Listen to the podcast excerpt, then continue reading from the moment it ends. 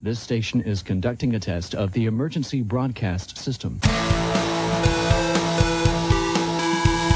This is only a test. The Center for Disease Control in Washington, D.C. has issued a viral outbreak warning, stating local officials have reported cases of high fever, nausea, death, and even cannibalism. Look, before we start this episode of the James McMahon Music Podcast, I need to tell you something.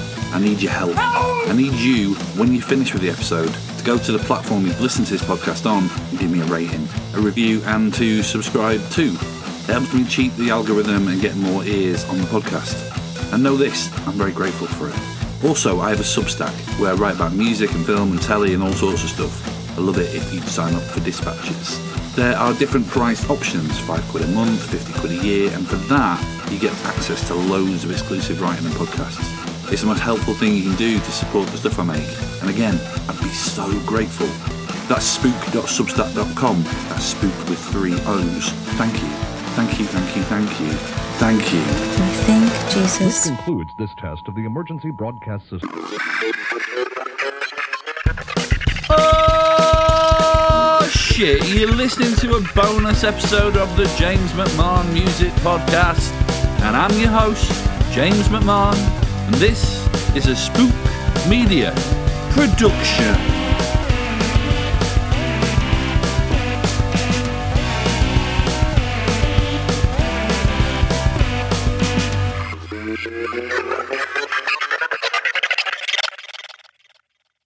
Oh, you think darkness is your ally? You merely adopted the dark. I was born in it, molded by it.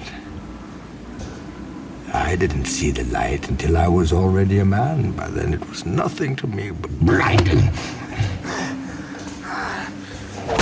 The shadows betray you because they belong to me. I didn't really know what to do with this episode. A conversation with one Morgan Murphy, aka guccihighwaters. It's not the best recording. Morgan is backstage in Germany when we speak, seemingly building a shed. Also, Morgan isn't very well. It takes weeks for us to connect. Such are the perils of getting sick on tour. But I'm so fond of the kid's nervy quote unquote SoundCloud rap and of the man who made the music himself that I didn't want the conversation to go to waste. So I'm putting it out as a bonus episode of the podcast. Not canon then, a bit like the Star Wars holiday special, but nowhere near that bad. Okay, yeah, if, if that's cool with you. Cool, man. Uh, well, look, we were supposed to speak at the weekend, but you had all sorts of stuff going on with your throat. How are you feeling now? Oh, I'm feeling much better. Um, probably like 90% recovered now, but yeah, I was sick. And then um, after a few days of, you know, back to back shows, my throat kind of just, my voice disappeared basically. Cool, that's not good when you're on tour. Yeah, no, it was, it was scary. I mean, what do you do in a situation like that? I, uh, I I used to be in a band, but the sort of music we made, it didn't really matter whether my whether my uh, voice was working properly or not. But what what I mean, which isn't the case with your music at all. What, what do you do in a situation like that? Um, I mean, you just gotta like go on vocal rest for as long as you can, um, and then just drink tea. But there's really not like a lot you could do. Um, you have to just wait it out really, and don't push your voice too hard. Like you can kind of feel when you're singing if uh, you know you're gonna push it hard. You just kind of have to keep it chill when you're performing. Do you want to hear an insane throat related story? Yeah. Years ago, I used to work on this this music magazine that did an interview with Paramore, and uh, the writer he went to interview Hayley Williams, and I think at that time on the tour she was on vocal rest for like the um, she would basically be on vocal rest before the show, but she would speak after the show. Yeah. Uh, so, but basically, because the journalist needed some interview time, he it was agreed that she would do the interview via BlackBerry. That she would basically kind of re, you know reply. I can't remember what it used to be called. It used to call like BSM something like whatever the BlackBerry chat used to be, and they would basically chat. Yeah. She would, she would be like backstage, and he would be like in his hotel room, or he'd be out front, or whatever, and they would they would have a chat and stuff. So um, I always thought that was kind of uh, like a nice way around it. But the journalist ended up writing the whole interview as if that was the only way that they communicated, and she understandably went mental on Twitter. So uh, there's maybe a cautionary tale there if a journalist ever says, "Do you want to do this interview via WhatsApp?" Um, Yeah, that's uh that's crazy. How have your interactions with journalists been? Do you uh, uh, uh, have we kind of got on with them, or I don't think I've talked to any journalists. oh, really? Is it, am I am I am I am I taking your Oh, I journalist mean- virginity? No, I mean I, I wouldn't really like I guess like I wouldn't say journalist, I would just say like, you know, interviewer or, or something like that. Oh, okay. Um but Okay. yeah, my experience has been it's been uh chill. I've never really had any problems with with anyone like that. Would Would you like me to do my best to change that, or should we just try and keep it cordial? Uh, I'm feeling chill today, so cordial is is Good. fine with me. Good man, good. um, so I'm kind of I'm I'm a little bit confused about the chronology of your discography to date. There's this EP that's out now called Heartbreak Highway, and that's Yeah. public consumption forward slash Elektra Music Group. But you but you've just signed to Epitaph, right? Yeah. Yeah. So, I mean, to keep it brief, I like finished my Epitaph deal and I released music through Elektra, but I ended up leaving Elektra after the EP because uh, I just didn't like being on Elektra. It didn't feel right. So, um, I signed a new deal with Epitaph. I definitely feel you can make that story juicier. yeah, I mean, there's not like much juice to it to be honest. It was it was all cool, but like I just saw how like major labels worked. I feel like as soon as I signed and and we put stuff out, it was like I wasn't even considered like priority at all. Okay. Um essentially the EP just didn't really get pushed like at all and I might as well have like released it independently. Um and I just basically said to them like I, I want to leave like I want to leave the label. I don't like think it's right. And um my A&R was like, "Yeah, that's cool. I understand." Cuz he was like kind of on the same page as me. Um and he put in the word and we just like voided the contract. Was it that easy? Like it sounds like I would imagine. You know, contracts strike the fear of God into me. Yeah. They just basically tore it up. Yeah, but it, it was it was only easy because like I was like I had like kind of like a reason. I had a very fair reason to to like leave and like everyone could see that, you know. It wasn't like I was just like mad about something. It was like a very like it was very much like you guys wasted like 6 months of my career and like a lot of my music. Like you basically like kind of like put like a fucking stop on my career while I was like building up a lot of momentum. So I've got to say, I mean, I spoke. I've been doing this such a long time. I spoke to so many, like so many artists that they either don't realize that the major label experience is for them until you know way down the line, or they sort of try and make it work regardless when perhaps it's not going to work. Um, so that's quite. I'm not sure. I'm not sure I can think of anyone I've ever spoken to before that's thought this isn't working. I want off, but so kind of acted on their gut so quickly. yeah, um, yeah, I definitely acted quick, but I felt like if I was to proceed with them and release music, it would be harder to leave um, once I've you know put out more than an EP. Yeah, there must have been some part of you though that you know that when your epitaph deal ran, ran out, like there must have been part of you that at one point thought, "Yeah, I think a major label is the way to go." Yeah, yeah. That I mean, that's what, how I felt, and that's how you know everyone that was on my team felt like I should do it. The grass is always greener. Yeah, it wasn't it wasn't the move. So, what did the people at Epitaph say? Like, welcome home. Yeah, I mean, like we we basically kind of like reached out to them and and told them we we left the new deal, um, and they were like happy to just just to work again, and we were really grateful, um, that they were down to do it again. Well, all's well that ends well. Um, yeah, Okay, well that clears that up then. So that basically that EP was this year. So what's next music wise? Uh, well, I gotta kind of rebuild my presence, so I'm gonna drop a bunch of singles, um, and then you know an album soon. But I want to get back on the radar first. I think one of the things that I find interesting about your music, you know, is that um, I've often found a lot of that kind of, and this is a really clunky term, but let's just call it kind of SoundCloud rap, right? Like, Yeah. I've often found a lot of that music has left me feeling quite cold. Um, but your music is, I think a lot of it is about your voice, and there just seems to be so much kind of longing in it that it sort of has a different kind of effect on me. Do you, do you think there's a lot of uh, kind of longing in your music? Um, I, I guess like, what do you necessarily mean by longing? Well, I guess Okay. that I guess I guess you can maybe say kind of loneliness, but it feels like there's Yeah. some, if there's something quite unsettling. And then when I read about how you uh, you were born in Long Beach, you know, you were born you were born in um, New York, and then you went back to Ireland, and then you went back. Like I kind of thought, Yeah. well, that's quite a lot of dislocation, and I'm I'm wondering whether that's what I'm hearing. Yeah, I mean, I think uh, I think it it suits. You know, I think the the sound of the music and my voice definitely match. Um, yeah, I think it like when I started music, I'd never tried to plan out what I was going to do. You know, I didn't try to, you know, rap or scream or, and I think that's that helps with the kind of the vibe of it. It doesn't feel like forced or anything. There's uh, it mentions I, I don't normally like referencing press releases because you know you kind of your average music fan doesn't have access to them. But I got to say this as an enormous fan of the now that's what I call music series.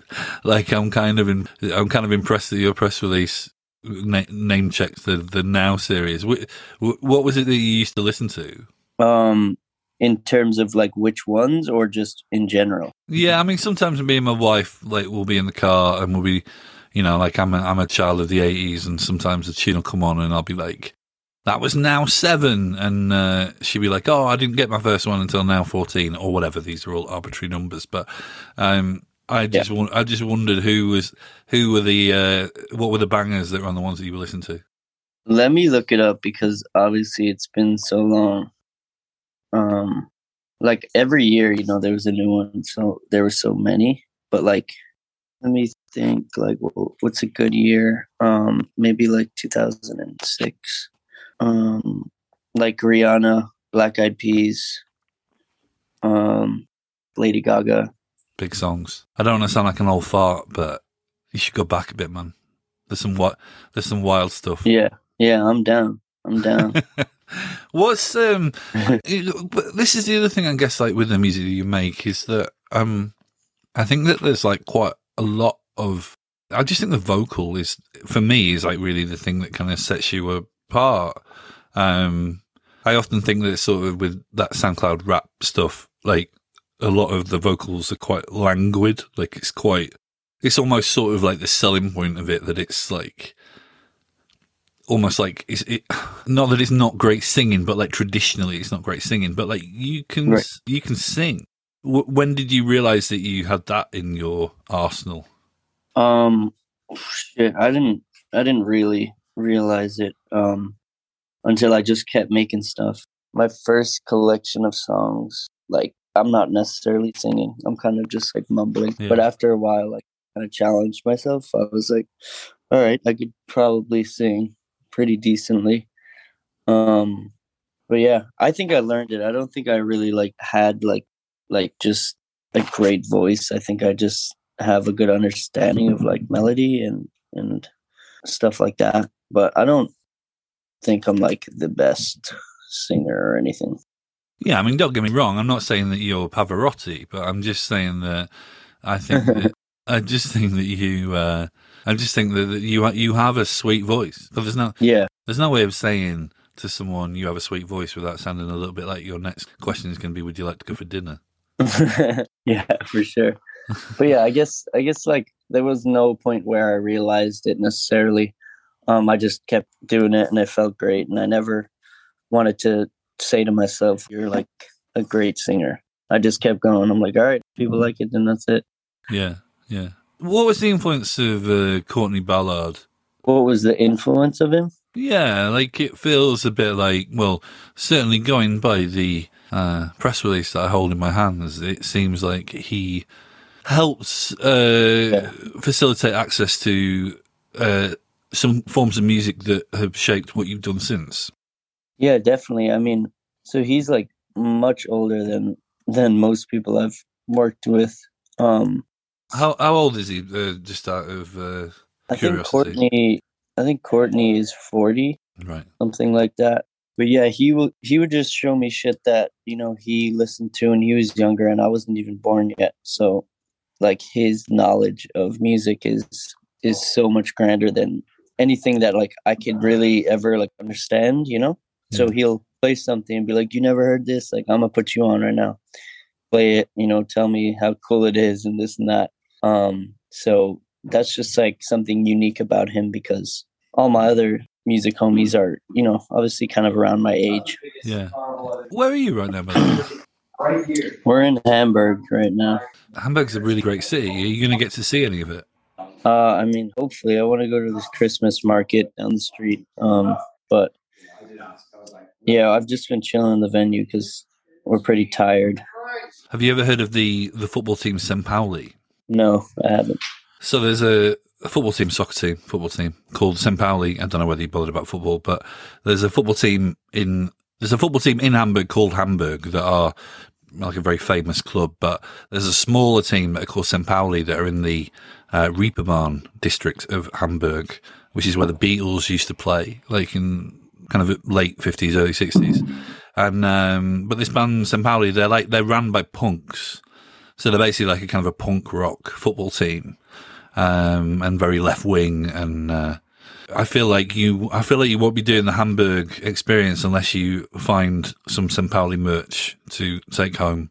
For the for a long time, it was always that thing that like you know NOFX would wear their merch and what's not. Yeah, that's so cool. Actually, I never knew that. Hey, every day's every every day's a school day. Yeah. This, it's, it's hard to ask this question without it sounding a little bit like I'm interviewing you for a job, but uh, what what what success look like to you? Like, I guess it's that thing of I feel like we're in this kind of place where we're trying to work out really what you know. It's like you can't judge it on record sales because it's not really about record sales anymore, and, and there's just loads of different reasons why people want to make music. But what like what would success look like to you? Um, I mean, I think it changes, you know, every time I progress. But I mean, to begin with, I think it was just the fact that I could live off of music and I didn't need a job for money, you know, I could Yeah. make money off of what I love. Yeah. So that, to a certain extent, is is my idea of success. But I feel like it just gets deeper and deeper. So you know, you put out an album, you do this many sales, you tour here, you do this many tickets, but it just keeps going. Um, so I think success is kind of like it's it's a weird it's a weird term because you can find success like after you've been successful. You know what I'm saying? Oh God, that's deep. Explain that a little bit more. I mean, kind of what I'm saying is like you could say like everything is successful if you wanted, you know? Like you could say just making a song is successful in a way. Um but I mean, I think I'll just stick to like living off of music is probably Yeah. just the most successful for me. God, that, I got a bit cosmic then. I was like, I was like, God, I've been living my entire life incorrectly.